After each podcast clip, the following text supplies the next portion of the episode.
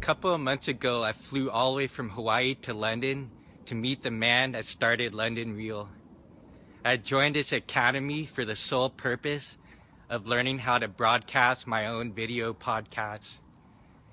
Brian Rose started London Real four years ago, and ever since has generated millions of views and had many interviews put under his belt.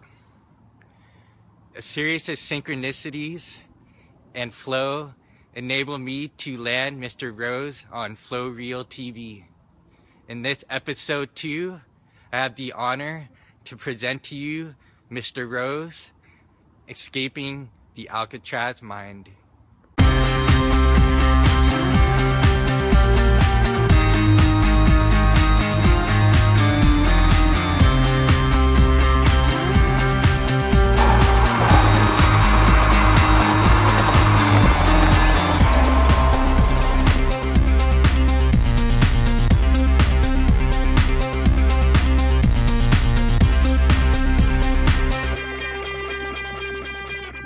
Hi everybody, this is Tony Flow and welcome to Flow here filming in San Francisco.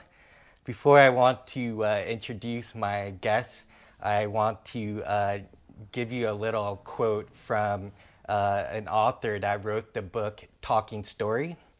And in this quote basically encapsulates what this show is about in terms of talking stories. So she says, uh, Marie Rose Fan of Talking Story, in Hawaii, when an invitation is extended, the host or hostess will say, Come over and let's talk story. Talking story is about taking the time to linger over the details of the mundane, to ponder the realms of the profound, and to surrender any structure of time or agenda. It is practicing the art of listening and of being present. So that's basically what Flow Real is about. It's about meeting with people and talking stories. I am now extending the Hawaiian spirit of talking story to my guest, Mr. Brian Rose. Brian Rose is the founder and host of London Real and Silicon Real. He started these shows nearly four years ago with just a couple of webcams out of his flat in the Shoreditch district of London. Millions of views later, some of his guests include astrophysicist Neil deGrasse Tyson, six time Mr. Olympian Dorian Yates, British MP George Galloway, Pulitzer Prize author Jared Diamond, and YouTube sensation Mimi Ikonn. A few months ago, Brian gave a TED talk titled Why I Left Millions in Banking to Inspire Millions Online. Recently, he started London Real Academy to help others build the best you. Welcome to Flow Real, Mr. Rose. awesome, man. Um, thanks so much for having me. That's an incredible introduction. Uh, you know, I thought I was good introductions, but that was pretty that was pretty impressive. So awesome. So how's it been um, being on vacation in San Francisco Bay Area? Uh, you came here with your family about almost two weeks ago, I believe. Yeah, I've been here. I think about ten days. I've got the family here. Uh, we had a, a meetup about a week ago, I think it was, for the academy. So that was incredible. I've got family in town. My sister lives here. She's got a new baby. My dad flew up. So it's been crazy. I just had so much good vibrations. Um, I forgot who said it, but I find with vacations, it's not the where you go, but it's the who you see. And so if you ever think about a memorable vacation, it's usually because of a person or because of a personal interaction you had, not because of the of the postcard you bought or the museum you went to. Um, and so like what I try to do now is on my vacations, I try to think what it's the who. The who, yeah. yeah.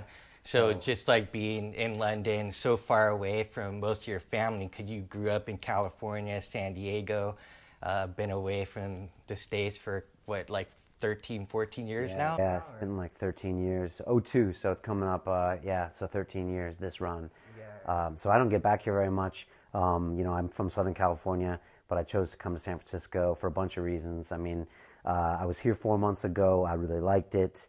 Uh, I wanted to go and take uh, Gabby, my 11 year old, to Yosemite because my mom took me uh, kicking and screaming. You know, when I was 10 years old the Yosemite and I didn't want to go, and but like being in a national park, I think it plants a seed. Absolutely. so you guys actually go camping? Uh, no, we didn't camp proper. Okay. We, uh, uh, I don't think we were ready to make that leap.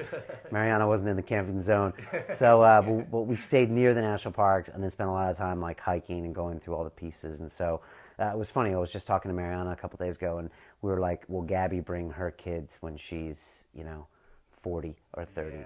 So uh, we'll see. You know, the, there was some great documentaries about John Muir and the national parks that were made um, maybe 15 years ago, and they're amazing pieces of work.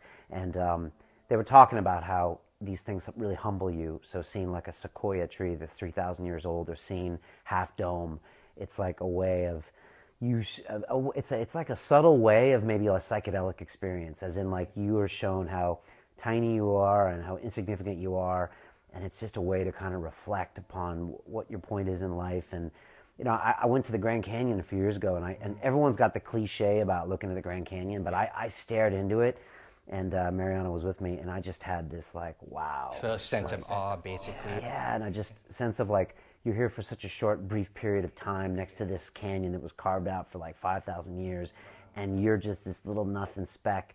And I, I didn't feel. It doesn't make me feel sad. It just feels makes me feel humbled. Makes me feel like I got things I need to do and uh, makes me feel like what am I going to be remembered for? Um, so how long did it take for the monkey mind to like get quiet? So you get there, and in, in my experience, the monkey mind's just going off. You're thinking about work back home, and then at a certain point, it's just like you're in this sweet spot of nature and awe.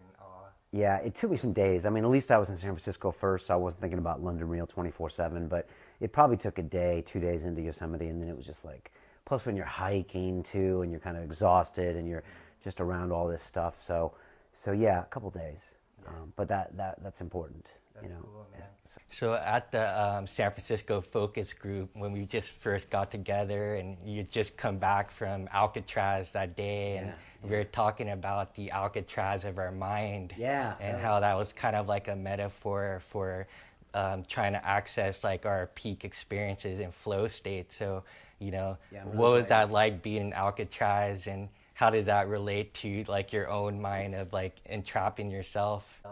Yeah, it's a great question, and of course, only you would bring that up. You know, when I told you about Alcatraz, you're like, "Yeah, man," but how many of us are living in our own prisons in our own mind? And I was like, "That's deep." Uh, you know, again, my mom took me to Alcatraz when I was like 10 years old. She took us on a big road trip up California. It was myself, my brother, and my sister, and just her. She was kind of like a new single parent, and she decided she was going to be like super mom, kind of like your mom. Yeah. Uh, yeah, I met your mom at the focus group, Zenny. She's amazing. But like my mom, when uh, my parents divorced, uh, she just had a mission. I think she was like, I'm going to try to create the greatest kids ever. And that means they're going to read, they're going to travel, they're going to try to go to the best colleges, all that stuff. And so, yeah, she just packed us up and drove. I remember driving up to San Francisco, and we went to Alcatraz probably when I was around a similar age, maybe 10 or something.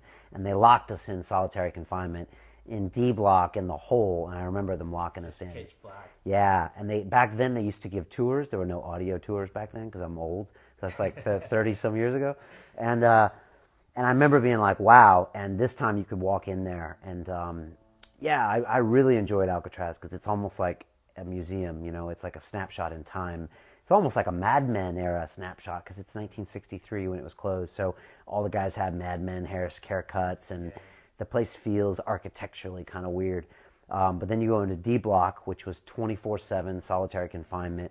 I mean, one guy didn't leave there for two years, like these cells. And so, and then there's the hole where you go where there's no, um, you know, no, no lights, you know, no place to sleep, just a, you know, just of the floor and, floor and a hole. So, uh, yeah, and, and it was funny on the audio tour, one of the guys said, you know, he used to sit there in the pitch dark and he would, have these uh, you know visions in his mind and go on these these trips around the world while he was in the hole. And i was just thinking about that like um, and then i came and talked to you that night and you were like yeah man but like some of these these people in prison might have been more free than some of us on earth because we're all locked up in our own minds. I can't do this. Um, i'm too scared to do this. Um, what will my parents say if i do this? And um, you know it's funny is that It's it's we, we we we get so locked up into what other people think, and most people don't care. Yeah. You know, it's funny. It's like you know when people come out of the closet, people are like, "Oh, okay, whatever." Like no one really cares what you do, but you think everyone cares. And and that's been your experience, like as you've gone on and evolved with your own show, and you kind of come out of the closet with some of the things that you've done, including like psychedelics. And what was the reactions? Because you probably thought like, "Oh my gosh, I'm probably gonna get arrested for this," or all kinds of things. What was the stories running in your head? Yeah, I was really paranoid about um, our ayahuasca challenge. You know, it was one of the early things we did on the show, maybe 10 or 12 episodes in. Uh, my co host was like challenging me to ayahuasca, uh, which I don't think it's something to challenge someone to, but, you know, it was something that we, that, that actually helped get, get me to actually do it. And once I was going to do it for the show, then I had to follow through. Um, but I was really hesitant because I figured uh, and that I could never go back to banking, like the Bank of England, all the regulatory people. If I openly talked about uh, psychedelics, they might not ever let me. So back you're in. burning your ship right there. I figured, you know, but I, I didn't think that much about it. But I did think about it. But you know, it's funny. You might be burning a bridge, but maybe that bridge needs to be burned. You know, Right. it's like so. Like, who am I kidding? Like, I never was going to go back anyways. Like, I couldn't go back. So in a way, it's almost uh, freeing to do something like that because yeah, it's like it's like well now you can't go back, so now you have to forge forward. Like the backup plan, like I think it was Eric Thomas who had the hip hop preacher. Yeah. He's amazing, by the way, and um, I was really fortunate to have him in the studio. And I think he said, uh, "Plan B, don't have a Plan B." He's like, "Don't have a Plan B."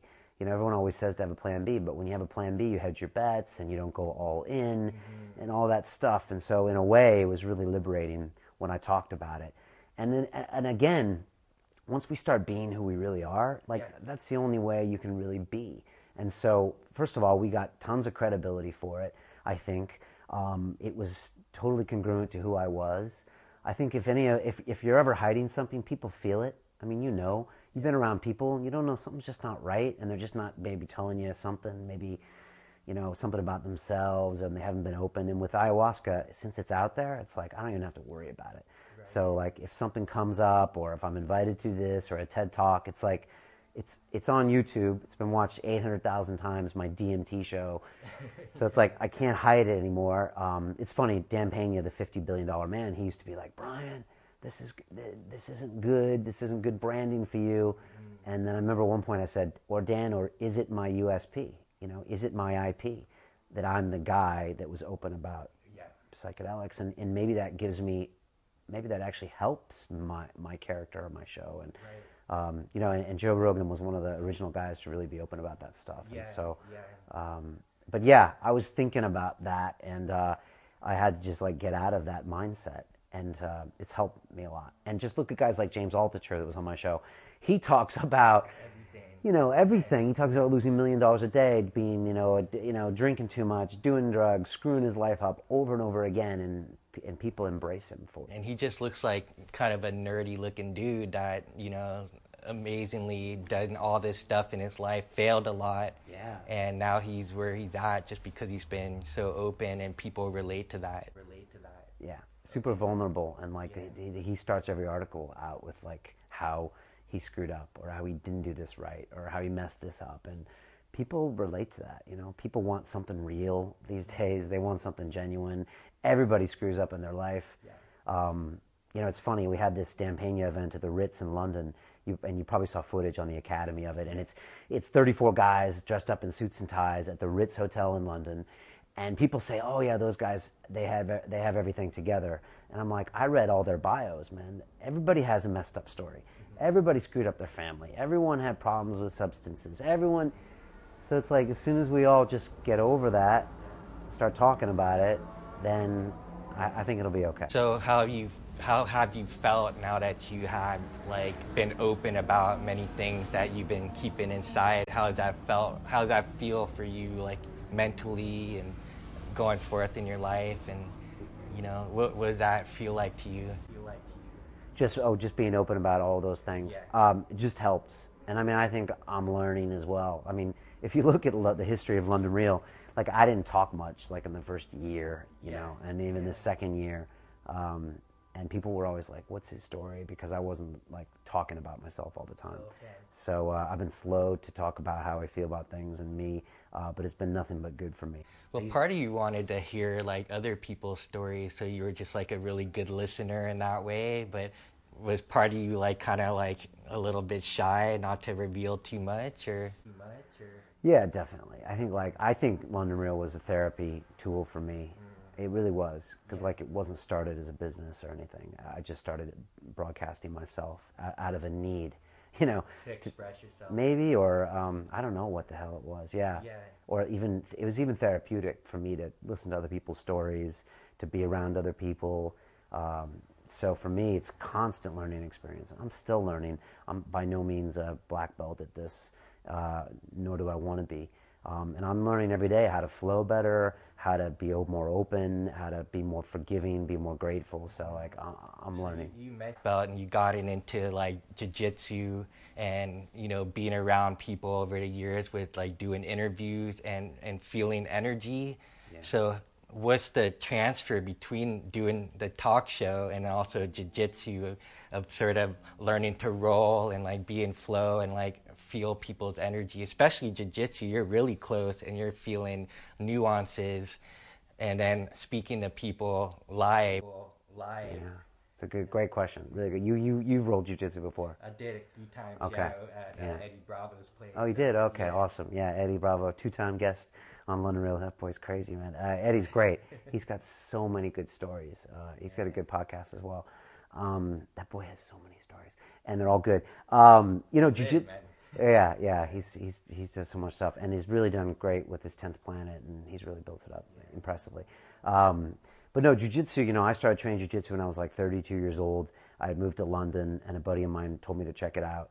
This is kind of pre UFC. I think it was UFC 37 that was in London. 38 was Royal Albert Hall in 2002 that I went to, but it was a tiny sport, and I was rolling jujitsu. And for me, who's normally a tense person and maybe a control freak, you know, jujitsu and martial arts is just exactly what I needed because it's all about um, feeling the energy, relaxing when you're in a combat situation, um, going with the flow.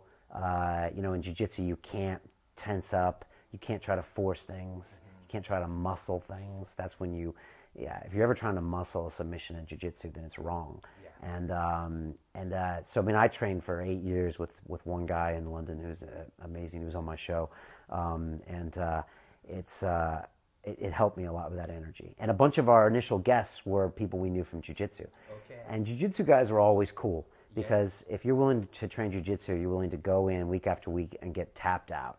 And um, a lot of guys aren't willing to be tapped out, which basically means you're saying, you won. That's what it is. You won, and you could have just killed me there, basically. Uh, and now I'm going to come back in and try again. And in the jiu-jitsu mat, there's always someone that's better than you. Mm-hmm. And so you have to come in and have an open mind. You have to be willing to learn. You have to be uh, humble. And so we found a bunch of our early guests were, were jiu-jitsu guys, and they're just always cool. Mm-hmm. People think fighters are aggressive, and it's almost the opposite. The, the most gentlest handshakes are from uh, fighters. They're always really humble, really calm, um, f- from, from what I've found. And boxers might be different, or the whole Floyd Mayweather stuff. Right, right. But like MMA guys and jiu-jitsu guys are all very humble, very cool. So how did that like transfer over to like doing London Real and interacting with the guests? Yeah, it's a good question. Um, I think just just martial arts just helped me just get out of my head and just get more into probably real flow state. Really, just being present. You know, when you're training and you're fighting, you have to be present. You know, when you're in a Thai boxing or a rolling jiu-jitsu match, there's nothing else you can think of. I think that I really needed that. Yeah. So again, like I know you, this is you know flow real, and it's all about the flow state, which is something I talk about that much on London Real, and uh, I'd like to talk about it more. I know Dave Asprey has talked about it a bit yeah. on his show, yeah. and um, I so I think jujitsu helped me flow. I think it helped me probably interact with people more, um, interact with different people, and uh, I guess that's what I guess that's what a show is all about. Feeling energy. I feel people's energy like in a big way on London Real, and like I can feel someone's energy very quickly. I notice a lot of things about people, about how they talk, how they answer questions, what they what they want to talk about, what they don't want to talk about. Um, so, but most of the time on London Real, what you see on camera is exactly what it's like. Okay. Very few times people are like really like nasty before the show. That doesn't really happen. Or people Yeah. are like, "Where's the makeup?" Usually, we pre-select people that are already kind of curated To be cool to be on my show. But, Okay. but um, but yeah. So what about just um, you know people like coming in and then after they're done with the show? I remember you had mentioned sometimes they're not like congruent with the message that they had on the show. You had seen that a few times before.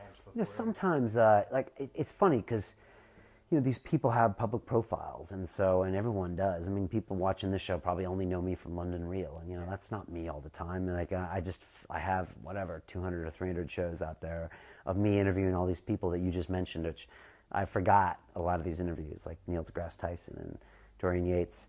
I mean, for me, they were all just one step in a long journey that in retrospect looks like I guess maybe an impressive journey, but for me it was just like one they're just one conversation after the the next conversation. So for me they're the same, but um most people I'd say most people are pretty cool. Sometimes you know you'll find that you'll have them on the show and then you will just lose touch with them later or you know that you know for me it's a real personal interaction for London Real so like I almost become like close to the person during the show. But for some people it's a part of a long media stop. So you have to kind of keep in mind, you know, some people it's thus or the BBC or next week it's this or that, you know. But a lot of times I'll take a real personal interest in people when they come on. So, uh, so but you know, over the past four years, I mean, most of the people, you know, I can get on the phone to and talk to. So, you know, it's it's been pretty positive. Let's get a little more into uh, flow stories now. Yeah, So, um, basically, like, what is the most profound flow state that you remember in your life uh, where you just really felt superhuman?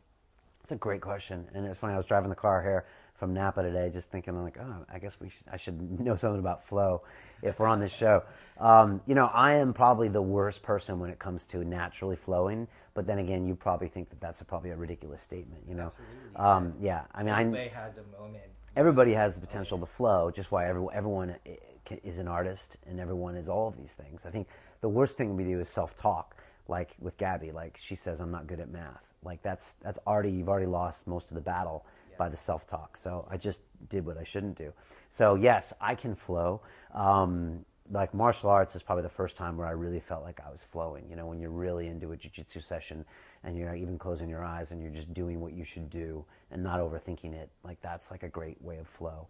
Um, I think when I used to work in the city in finance, you know, sometimes you're really in the flow and there's like so many things happening and you're watching the screens and people are shouting over boxes and you're watching your colleagues and you're just making these split second decisions, you know, buying and selling or telling someone to do this and you know, I remember being in that flow, and it just it is an amazing state to be in.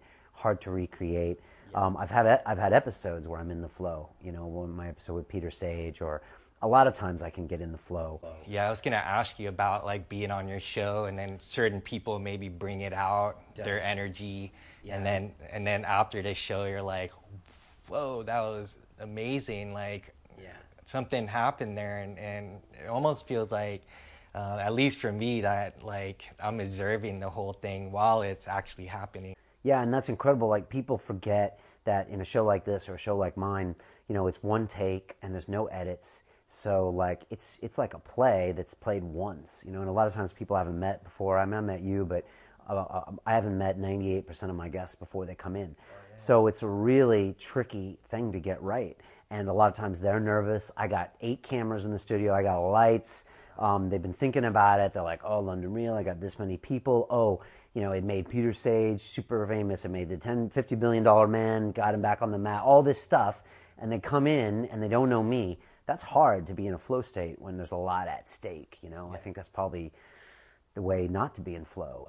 But they also say that uh, the higher the risk, the bigger the flow potential. So There you go. See, that's why you're an expert, and that makes sense to me too. Because um, after I shoot a big episode, you know, then that's where all the endorphins start flowing in. Like, wow, we pulled it off, we did it. I remember after Neil deGrasse Tyson, when I walked out of that hotel in Soho with my footage, like I was flying, like flying. I got back, and I was just like, um, so yeah, that the odds can really stack things up, and then sometimes I've been in the flow, and like with, for example, Peter Sage, you know, I had never met Peter. Peter Peter had never met me. We didn't know what we were going to talk about, and we just start flowing. And that episode has been so well received because I think they felt the flow of me and him. It wasn't necessarily me, and it wasn't necessarily Peter. It was like they felt our flow because Peter had said those ideas before, and I had interviewed other people before, but there was something about people feeling the flow. And that's why I always try to remind guests when they come on is that if, if I'm interested in the guest and we have this awesome conversation, then it's a great show. If uh, you just regurgitate or I just regurgitate ideas that are great, you know, it could be okay, but it's not going to be like that powerful piece. Yeah, I remember Dorian Yates had mentioned that at the last show. Like, all right, Brian, let's just forget all this other stuff. Let's just talk Yeah. from the heart. Yeah, because our first show with Dorian was again uh, just flow. I mean, he didn't know who we were. He didn't. We didn't know who he was, and we just flo- we we flowed. And I listened to that back, and it was almost like you couldn't have scripted that thing any better as far as the beats that it kept hitting. And you know, it's our most watched episode, like two million plus views. Uh, go figure. And it was still the old three camera setup, you know, like webcam. So again, it wasn't the production value. It was, Yeah, and you had mentioned that in a pre-roll earlier. Yeah. You know, it's not about like your basically like your um, all your equipment and your setup. It's basically the story that really captures the audience. Yeah, I mean, once you have basic audio and some decent video, then it can just then then it's all about the content and then the interaction. So, but you know, I don't know how I get into the flow state. I can do all these things to set myself up to be there. Um, and I don't know, you probably know about, more about this than me, but I'm guessing, you know, if you have certain things happening, like say you have like a siren going off or someone coming around and beating you up every 10 minutes, it's probably hard to get into a flow state.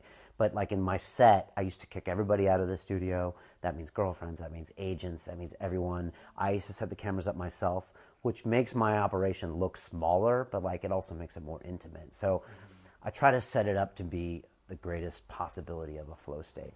Um, but honestly, Tony, I'm still learning. You know, Yeah. I, I need to take my notes and throw them away. Um, you know, Neil Strauss, who wrote the book um, The Game, Right. uh, he's a fam- he's a famous writer, and Yeah. he's interviewed so many people for Rolling Stone magazine. I mean, it's like huge names.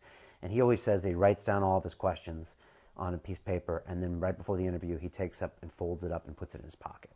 As in, so he wants to be prepared, but doesn't want to be focusing on his notes. So, like, I try to do that. I keep them with me on my tablet these days, just in case. Because, like, in a two-hour or three-hour interview, sometimes you need to be make make sure you don't miss something. Right. I still regret that I didn't ask George Galloway about um, Fidel Castro. And like, but you know, that's me. I kicking myself after like a great interview. I was like, Him about Castro. I mean, how many guys? But aren't you gonna have him on this show? Yeah, he's Yeah. coming back. Yeah, so I'll ask go. him again. Yeah, no, you're right. Well said. Yeah, that's that's like flow. Yeah. In, in, in, a- in a nutshell, or like in hindsight, where you know you may have missed something, but just like how we even met, I consider that like a flow moment too, Right. or a flowment. And um, you know, when you kick yourself, it's almost like you'll get that other opportunity if you just let go. Right. Yeah, you're totally right. I mean, that is a great way of flowing. Uh, like my, uh, an old jujitsu black belt of mine said, uh, submissions are like buses. You know, if you miss one, just wait for the next one. Yeah. So like that's a total flow state to be in. So you're right. Why am I kicking myself about asking Galloway a question that I can ask him again? Yeah. So yeah, I mean the perfectionism can kill maybe a flow state. Absolutely. You know, in that way. Can you can you briefly talk about the story of how you met me and how you were in flow? because you could have you could have almost met me. You could have forced a meeting with me, and yet you didn't feel right. But I feel like you should tell people that. Yeah, absolutely. I mean, um, so I, obviously I've been following you for I think it's close to two years now, and and uh, had heard about you on Joe Rogan and was intrigued by the name London Real because in my whole life, as my mom always taught me, just be yourself, just be real, and uh, so. I watched that episode and I really liked what you guys were saying and just kind of kept up with it.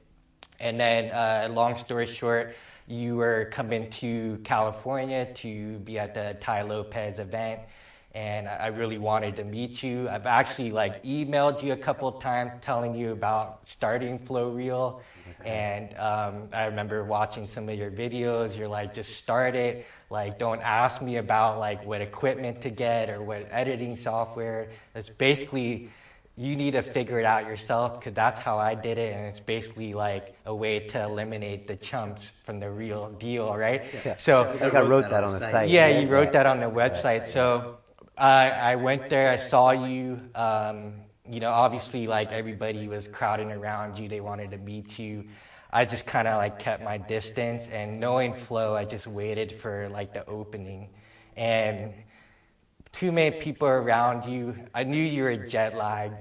I wasn't, yeah, and I wasn't expecting that many people to want to talk to me, so that was strange for me. Uh, it was pretty cool to see, and, and then basically I just let go, and then that first night I was leaving the seminar, and I just happened to like look up as I was crossing the street, and Hollywood there, Boulevard. Hollywood Boulevard, and there Like you midnight, were, right? yeah, midnight. You were taking photos, probably like a little like uh, selfie video, Yeah. you know, yeah. I'm just kind of for London Real, and and um, I knew you were tired, and, and I just felt like I was gonna meet you. There's gonna be another opportunity, and and I just yelled out Brian Rose as you you crossed the street, and we like high fived, and and I just like hopped on the subway and went home, and and uh, the next day was the the event again, and you know again like people are just swarming you, and Right.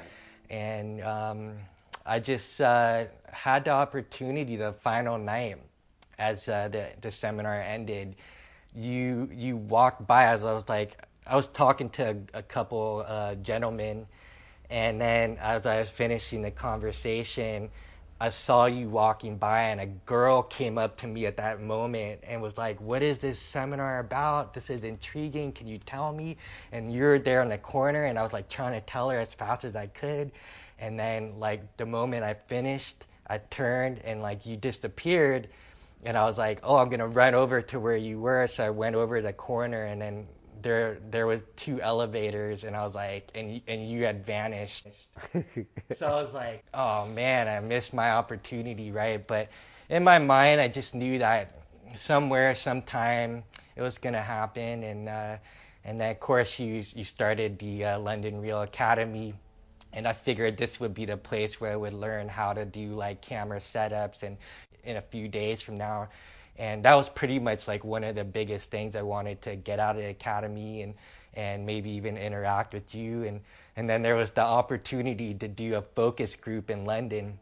And at that time I decided uh, during that time I moved to Hawaii and uh, just realized like this was home and had a lot of resistance about going to this focus group that was coming up. I had reserved it two months in advance, and you know the time came, and it was like I was on the hot seat, and I was like, you know what, man, this is the time. I feel it, and I knew I knew that despite the resistance, if I just pushed through, everything would work out. And and you already know, like we already told this story, but I ran into like every kind of resistance on the way, and Right, trying to get to London. Trying to get to. London and and uh, finally met you and and you were like kind of like whoa wait a minute you came all the way here just for me and I'm like yeah pretty much that's what I did Yeah, So- and it was a big move. And uh, so, like, we started hearing through Nura and a community manager that you were coming.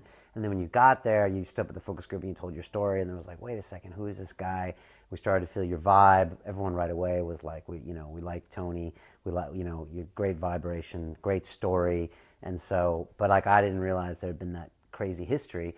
And you know, and, and I'm so glad it happened the way it did because, like, at Tai's thing, like, I was like, I, I barely wake. I remember high fiving you, but like I was like barely pushing through, and the only reason I was even at dinner is because like I was like, you know, I'm, I'm here at Tai's conference, and he's like, can you please come to dinner? And I was like, okay, but like I was on fumes because it's like eight in the morning London time or nine in the morning, and like I'd been up all night, and so like I barely remember it, and so I'm I'm glad we didn't meet then because like I was just this exhausted energy, and like everyone was like talking to me. I wasn't even expecting that many people to talk to me, and after a while, it's just too much sometimes. So And the same thing in hindsight too. I I wasn't in the right place or frame of mind at that time to meet you. So if I had forced it, like the situation could have just totally changed, and we'd never have met, or you know, something could have happened that just didn't flow. And and uh, that's what I feel in life. Is like you know, sometimes things happen when it's you ripe it's ripe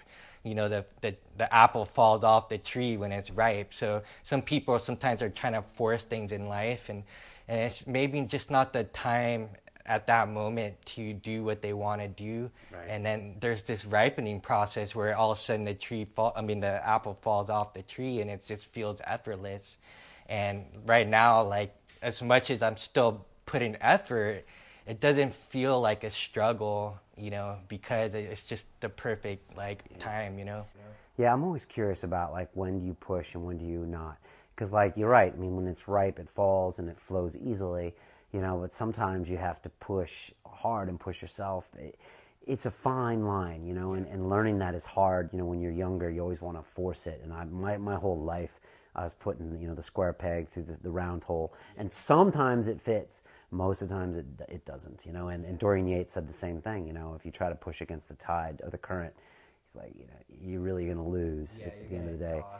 and. Yeah, and I mean, I love conviction, and I love you know fortitude, and you know, you know, I still train and train martial arts. And it's like you're going to do this, you're going to do that, but you do need to listen to the flow, and you know, you know, listen to that yin and yang. I go back and forth with that, to be honest. I go back and forth between hard work and getting things done no matter what, and then letting things happen in the right time. Yeah, well, you want to do both. That's been my experience. You know, it's not just like oh, I'm just going to sit back and meditate on something and it's just going to show up, which has happened to me in my life, you know. but it, I, I can't, I'm not that consistent, you know, where yeah. it's happening like 90 plus percent, you know. So most of the time it's like preparing. So kind of like this interview, I actually like looked up your bio. I like I have watched all your videos, you know. So I, I kind of knew where the evolution was in becoming London Real, and then I just like and almost in pre- pre- uh, preparation, I could see a certain if you're really like clear you can see like certain like information that starts like flowing in. You're like that felt pretty effortless. Like i need to use that and bring that up you right, know? right. so it's just like the art. I remember dorian yates was talking about the same thing. It's like you are putting forth effort but you need to be like paying attention in the moment to know like when to push or when to like back off you know, and, and that's that's the beauty of it, you know, because it is a mystery and we need to find it out ourselves because i could like tell people about like the different flow triggers and like what the best environment to be in for flow but really as we like are in our journey we start to discover like what really works for us right? Because it's not like a like cookie cutter approach like everybody's different but there is something about like putting effort and then knowing when to like back off. It's just like turning the, the dial, you know? Yeah. Yeah. Yeah, no, and then that's like, you know, in a conversation, which is kind of what I do for a living, I guess. Yeah, you really need to be really highly in touch with, with what the flow is, what the person's feeling. I mean, sometimes I'll have a load of questions, but sometimes the interview will be over. Like sometimes you feel like, for me, it, it, an interview peaks at a certain point, and at the end, you're just you're just asking questions that are now no longer relevant because like it, it, conversation has a beginning, a middle, and an end, and so like um, you need to be aware of the flow of that conversation. It can't be like I need to tick off A, B, C, D, E, and F yeah. to get this done. So. Yeah. And usually people find out that they were in flow until like after the fact. And so if you look in hindsight, start connecting the dots, right?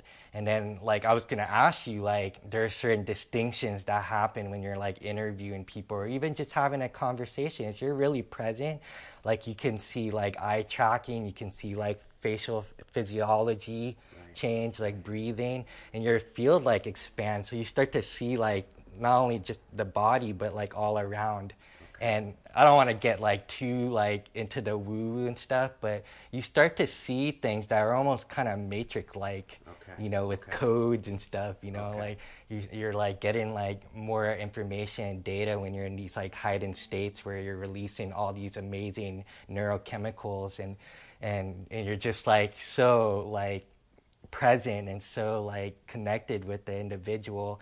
It's like a feedback loop. You being an engineer there's like this yeah. feedback loop where like I kind of call it like a toroidal energy where you're just moving through different spaces until there's no more resistance between you and the individual and it almost feels like you have become one. Right. And that's and that's a flow state like with a person. I guess if you're having a flow state on your own, like doing something or doing an art, then it's different. Well, similar. It's just you and the object, right? So whether if you're like on this the game, uh, the court, or like out surfing or with nature, you feel this connection with whatever uh, canvas you're interacting with. So sometimes the canvas is the person, sometimes it's the person with the environment. Right. Like when you guys went to, you know, the redwoods, you know, uh, Yosemite, where there's like a group flow state, so you're with like multiple people and you're in big nature. Like it's pretty profound. Yeah. Yeah. No, it's true. It's, I was just thinking about it now in all these different ways. And, you know, in some of those focus groups, they feel like they're flowing, like the one you were at. Honestly, almost everyone we've had so far, including the one in San Francisco. Like for me, it feels like, wow. Like I don't know. For me, it just feels like all these new people are sharing this information, and like we had ours on a Thursday night or Thursday night, and I just was thinking like, there's no, uh, there's no music, there's no booze, there's none of this, but like this has got to be one of the best nights most people are having like the whole year. Now maybe I'm being crazy, but like I was like, wow, everyone's like opening up, they're learning about themselves, they're forcing themselves to get up and talk about themselves. I don't know, I just feel like there's a lot of flow. I think that when there is vulnerability and people are sharing their stories, so like that night when I was in London, I like shared this like crazy story that like everybody was kind of like forced to step up their game, as you would say, and it was, Yeah, yeah, you really made everyone step up their game. yeah, Yeah, and some people, it's like I feel. I feel like for our focus groups, like it's okay if some people are a little uncomfortable. I feel like it's okay if some somebody's in, maybe in a bad state when they're talking about something hard, because I feel like it it forces us all to kind of go somewhere a little hard, a little somewhere a little fun, somewhere a little you know scary, something with a res- resolution, you know. And I don't know, it feels like kind of like a little mini journey. yeah, like a microcosm of life, you know. Yeah. Because like anytime I hear somebody talk about being like positive all the time, or you know, they never like talk about like feeling guilt or shame or like you know any time that they were defeated in life like to me you're not really being human. You're not really sharing like the full spectrum of the human experience. And so it doesn't feel real to me when somebody's always like on Facebook talking about all the great things in their life and not really sharing like what is to be like truly human, which is to experience like every emotion, including sadness. It's, it's not real realistic to be like in a flow state, blissed out like all the time. Like they call that like schizophrenia. Yeah. Yeah. no, it's true. I mean, every single guest I've had, um, I remember it was Ice T that said it's not about the come up, it's about the come back. So, like, every single person I've had on the show has had their downside. And that's what builds character, and that's what shows what you're made of, and including myself. Um, and so, like, I just you don't you can't believe anyone that is positive all the time. Look, I love being positive. I, I love the expression "what's good" when you're going to say something to someone. I, I love someone that's always thinking that way, but it's not realistic that we're like that all the time, and you need to talk about it. And so, like all my guests have something that went bad, and so I always want to ask them because you learn a lot about someone. You know, it's it's it's hard to come back from that. It's easy to have hits after hits after hits, but it's like we all come to a point in our life where something doesn't work and if it doesn't, then you're not reaching big enough, and you know, then there's something wrong with you. Like you said, it's a schizophrenia or something. yeah, exactly. Something like some sort of like mania. yeah. I mean, we. I mean, yeah. Or you're not reaching hard enough, and you should set bigger goals. Or you know, even Ido Portal, who's coming back soon, he was just like, you know, Brian, when your dogma, you know, d- d- you catch up with your dogma, and it's not what you thought it was. You know, you're like, oh, when I'm this, I will be happy. You know, when I master the one hand, one arm handstand, then I will be this. So Ido works on that for two years. By the time he gets it, he hates it. He's bored with it. Doesn't want to do it anymore. Doesn't even know why that was a goal. So like we're all we're constantly going through these iterations. For me, what was it? 100,000 subscribers on YouTube. When we got it, we didn't even celebrate that day. Like we didn't even say great job to everybody because we were already like focused on the next goal. And we already wanted something else. Now we wanted an academy. Now the academy is much more important than how many views we have. That doesn't even matter anymore. So it's like, yeah, you got to constantly. Ex- reevaluate yourself, expect to be disappointed with yourself, expect to have some hard times, expect to have those, what is it, a midlife crisis? That's when your dogma isn't what you thought it was, Yeah, and you're going to have this, this seismic shift sometimes that happens. Uh, one of the biggest things I ever heard was like the breakdown always leads to the breakthrough. So anytime you like run across like a problem, a lot of people quit, but like, you know, it actually is like the time that you should get really excited because you're like that close. You're like, what, three feet from gold from like coming across that aha epiphany solution yeah. moment, which is like another flow state, you know? And so many people like quit too soon. Too soon. It's so hard because like the time when you're frustrated is, you're right, it's the moments of gold because like that's when great products are created. Like we're in the technology center of the world here in San Francisco or I am in London, and it's like when people find frustrations, they call it pain points, and when you find a solution, then then you have a business, for example. Yeah. Uh, and so, like our most frustrating moments for me were our great breakthroughs later. And so, and that's it's so, but it's so hard to realize that when you're in the middle of it. You know, yeah. you're so deep in shit, you can't like yeah. see the light. The light, you know. But that's when the learning curve is the strongest. You know, whether it's in martial arts where I couldn't figure out how to you know, hit the armbar from mounts, and then finally I got it. Or we continue to have these these things every day, you know, whether it's this or that, or the show, or the academy, or getting the right people. And you have to remember, yeah, these are the, these are the valuable moments. You're right.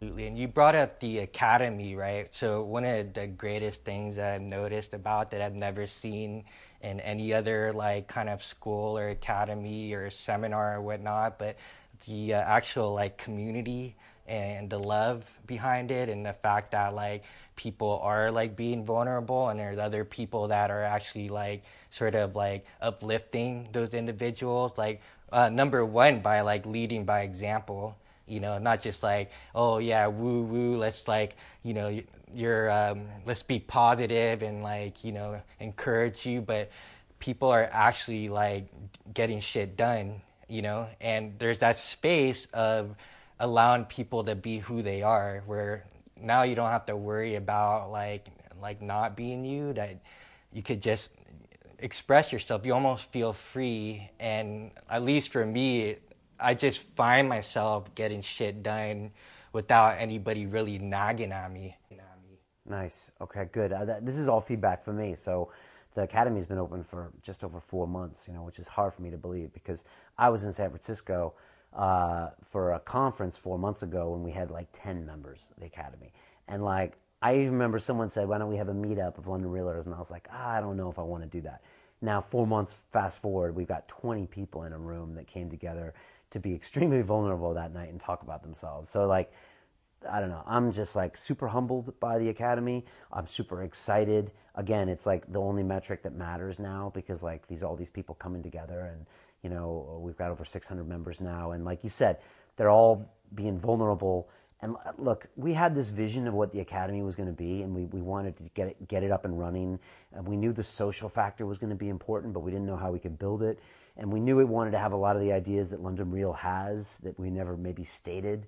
And we knew that action was important, but like nobody wants, like you said, like this woo positive fest where people just post like you know positive Instagram photos and you know, people don't respond to that. And so, like, you need to be vulnerable, but then you need to be action oriented about it and be accountable. And so, like, if you're feeling that, that makes me like so happy because we're trying to foster that in the academy. But honestly, Tony, I can't control that. There's 630 souls in there. So I can say, guys, I really like the academy to be this, but it's only going to be what everyone makes it.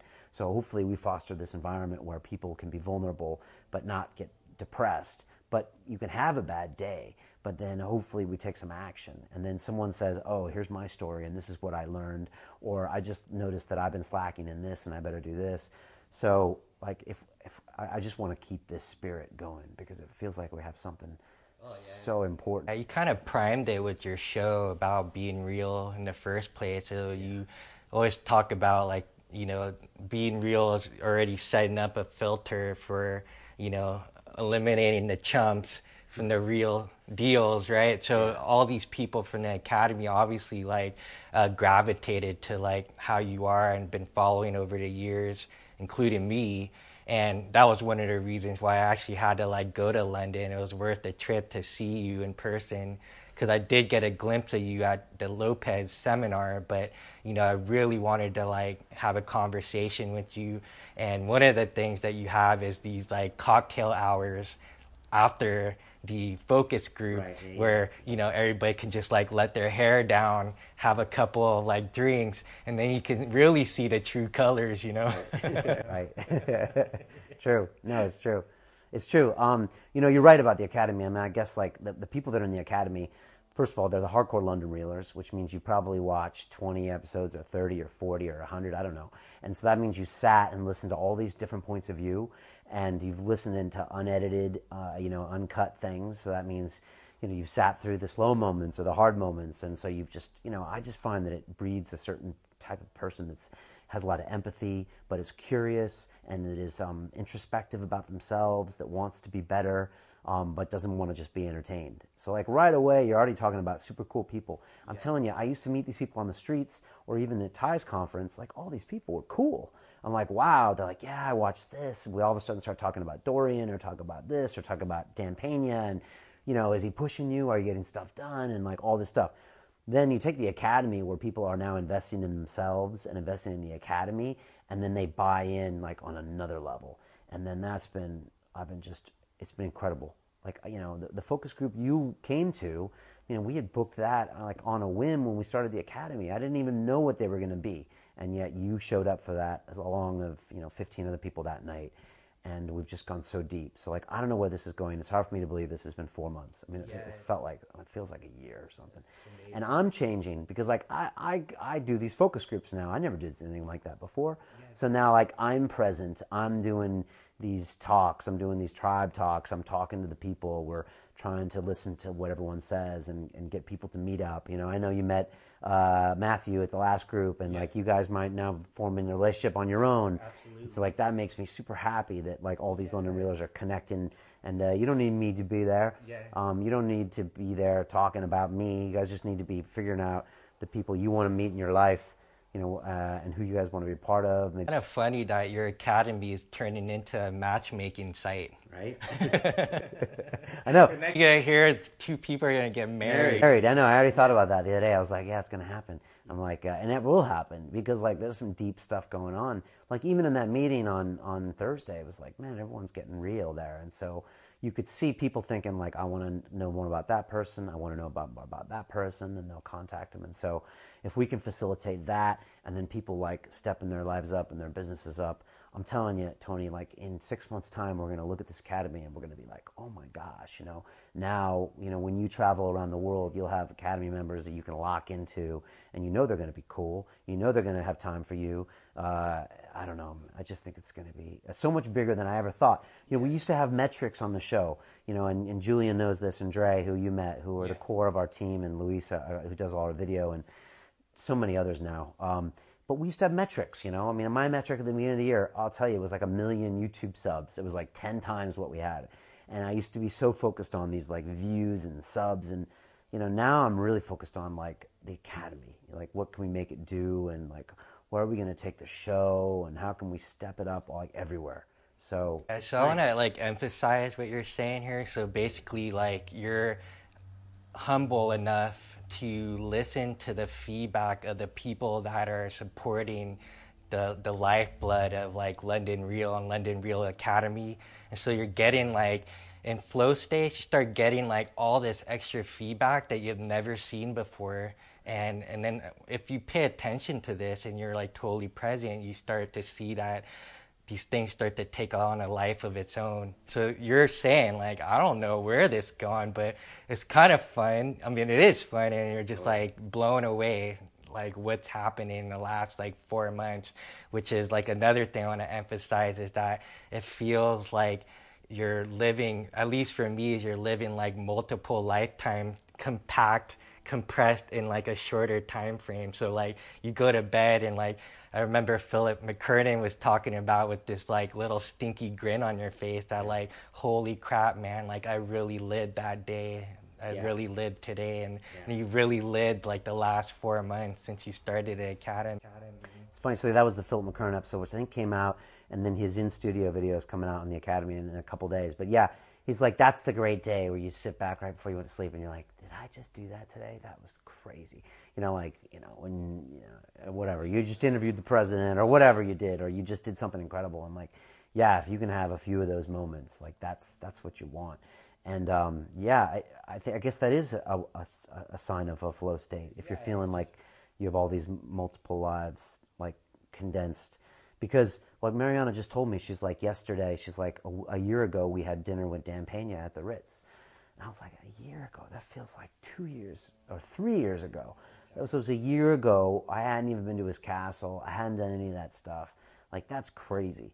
And in the academy, four months ago, that doesn't even seem right. I am warped Yeah. when you start living like totally in this like present moment. Yeah, and you said two things that just made me think there.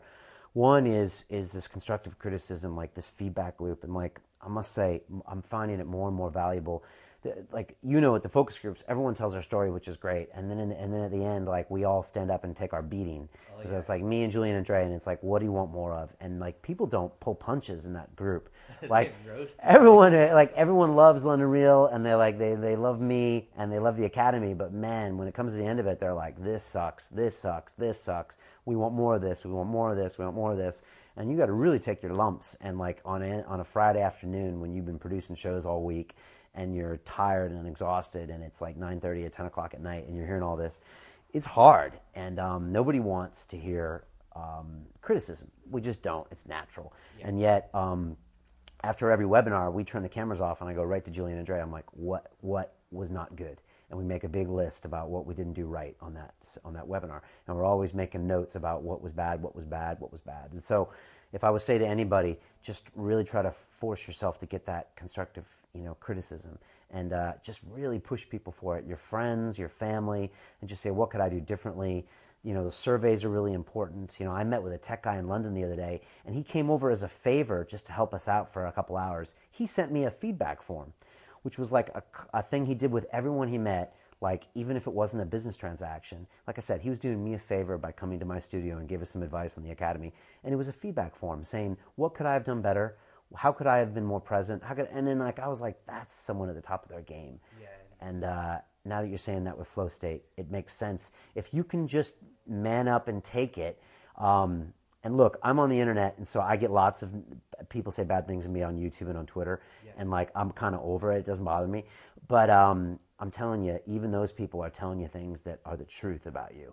And if someone's going out of their way to say, you know what, I don't like the new London Real, Brian. I don't like the way the Academy is. I liked it better when the old days. It's like you, you got to listen to that, and I got to hear. I'd be like, I hear you, buddy. Okay, I know in this case that the Academy is super powerful energy, and I know where I'm going, but I'm listening to you, and I know you want that. So tell you what, I'm going to be present, and I'm going to get back to you in the next three months, and I'm going to make sure the show guides back to that way too. You know? It just reminds me just to finish up on this, but basically like Robert Greene's like series of books, including like Mastery. It's just really listening to those like constructive criticism, like those are the blind spots, and I think that blind spots are also like the gateway into like flow or the sweet spots of life too. So, you know, it's just fascinating that well when again i talked about your humility the ability to listen but that's to me what like business is all about like you're you're providing value to your customers you're giving what your customers want and the hardest part is just like trying to figure out like who to listen to like the majority of the time. So is there something that you do in particular that helps filter like the trolls that are just trying to like poke at you and get a response to like the legitimate like concerns that your uh, your viewers and customers have It's a good question. You know, I had the technology show, Silicon Real, and so that's all about tech startups. And that's when I learned about even doing the focus group and then just listen to your customers. And that's an easy thing to say, listen to your customers. And like anybody who's been a businessman, and I know you have, uh, and you are, is that like, you know you got to listen to your customers, especially a startup or an entrepreneur, because that, that's the most valuable information, like bar none. And yet, an entrepreneur has to have a vision, and you're like, I'll tell the customer what they want. Most startups, they don't listen. They actually just don't. They're like, this is my vision, and this is what it's going to be.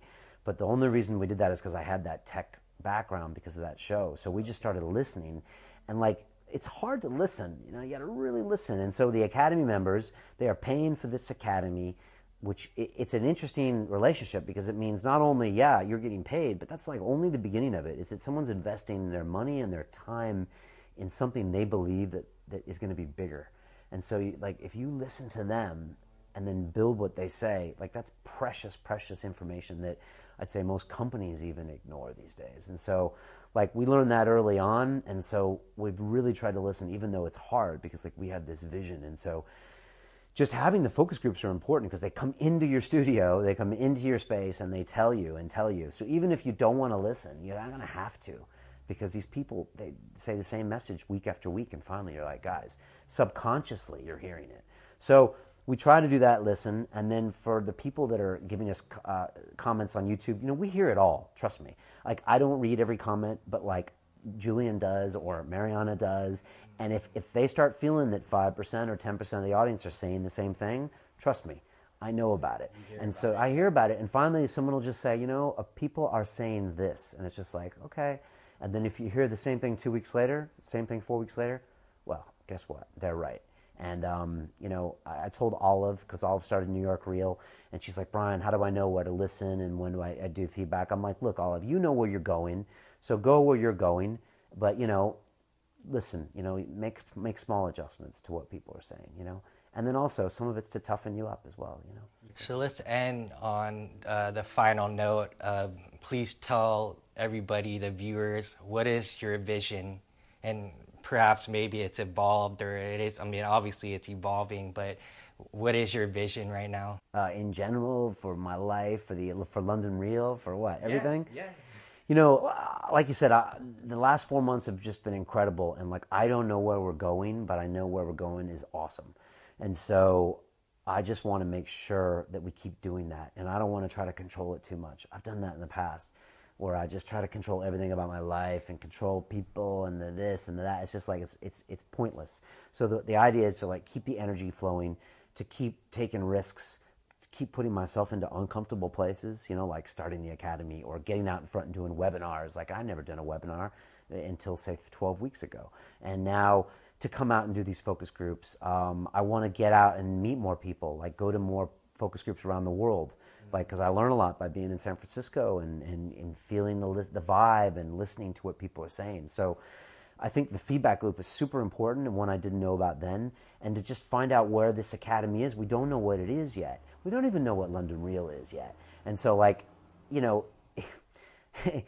I don't know what it is yet. You know, it's some place where we're all going. Everyone is feeling this vibe. We're, we're selecting these people, and it's super important to remember that. And you're, you're going to feel this with Flow Real, is that you're not going to get everybody, and you don't want everybody.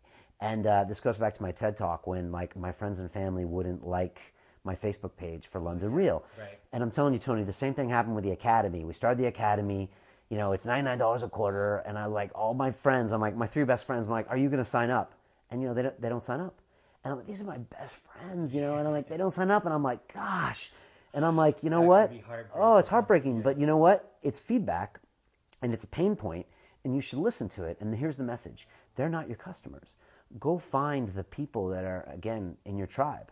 Go find the people you haven't met yet that are like you. Go find the Tonys in the world or the Brendas in the world that were, or the Olives in the world those are the people you really want to meet. You already have your best friends, you have your family. They'll always be your friends and family, but you want to find like your tribe members. And so it's important to remember that's not going to be 100,000 of them. You know, even if it's 10, you know, or a 100 or you know, these are all that's a lot. So if you can find these people and self-select them by you being yourself with your own message, right. um, then that's the most valuable thing ever. Because look, I, I, four years ago there was no London Real, and I, I felt like I was a hermit now compared to what I am now. You know, all my friends were in banking; they were my clients. You know, they were in the same mentality I was. We were all trying to get paid. Like we were all chasing this goal that didn't seem to ever go anywhere you know, now I meet people that are awesome and cool, and it's because I'm being myself and I'm being genuine. I'm in the flow. I'm being Brian, and I'm doing everything that I love doing, and I'm being myself. And like, look who it attracts all these awesome people. And yet, when I had this false goal before of I'm going to make a million, I'm going to make 10 million, I'm going to make 100 million, I'm going to be a billionaire. That's what everyone's dream these days. I'm going to be a billionaire.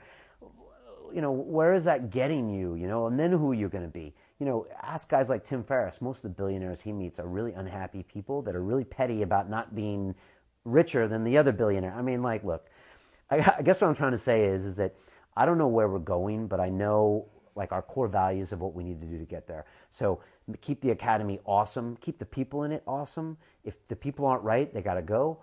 Uh, don't try to build it too quick. Keep London real, amazing. Keep pushing myself to like go harder, go bigger, go better. Think about different things we can do, make it more interactive, make more ways of people coming together, facilitate you meeting the next 10 people in your life that are going to change your life. And um, I just think if we if we do that, all this good stuff's going to happen. I'm 44. I probably got another 44 years left of of where I'm conscious of that. Yes. So like it needs to be just pure awesomeness. It doesn't really matter how much money we're going to make. It doesn't matter how many subscribers I'm going to have. It's just I really feel like I got a limited amount of time. It just needs to all be uh, awesome and incredible. And I'm so grateful to London Real. I'm grateful to London Real. I don't feel like I own it. It feels it owns me. I'm grateful to what it, it, it's become and who it's brought me in touch with. And I feel like I just need to be a servant of London Real and make sure it keeps going and keeps flowing. You know, I mean, London Real should be in a flow state. In a way, it feels like it is now. Yeah. It's got the site, it's got the studio, it's got the academy, it's got the meetups. Like it needs to keep flowing. Yes, it needs to keep doing new things. Like we don't even know what's going to do. Like when you're surfing and you're out there and you're in the zone, you don't even know what you're going to do, and you pull something off, and you're like, man, I didn't even think I was going to do that. If you would try to prepare to do that, you wouldn't have pulled it off, yeah. and all of a sudden, just boom, that just happened. So, I guess we should think about what you're thinking about. Absolutely, man. Yeah, I think that's the the medicine of the future. Medicine of the future. I think you're right, man, yeah. and I, I, love what you're doing. I love everything you're doing. First of all, thank you very and much. And so, uh, you know, it's been an honor meeting you and knowing you and my family, getting to meet you and all that.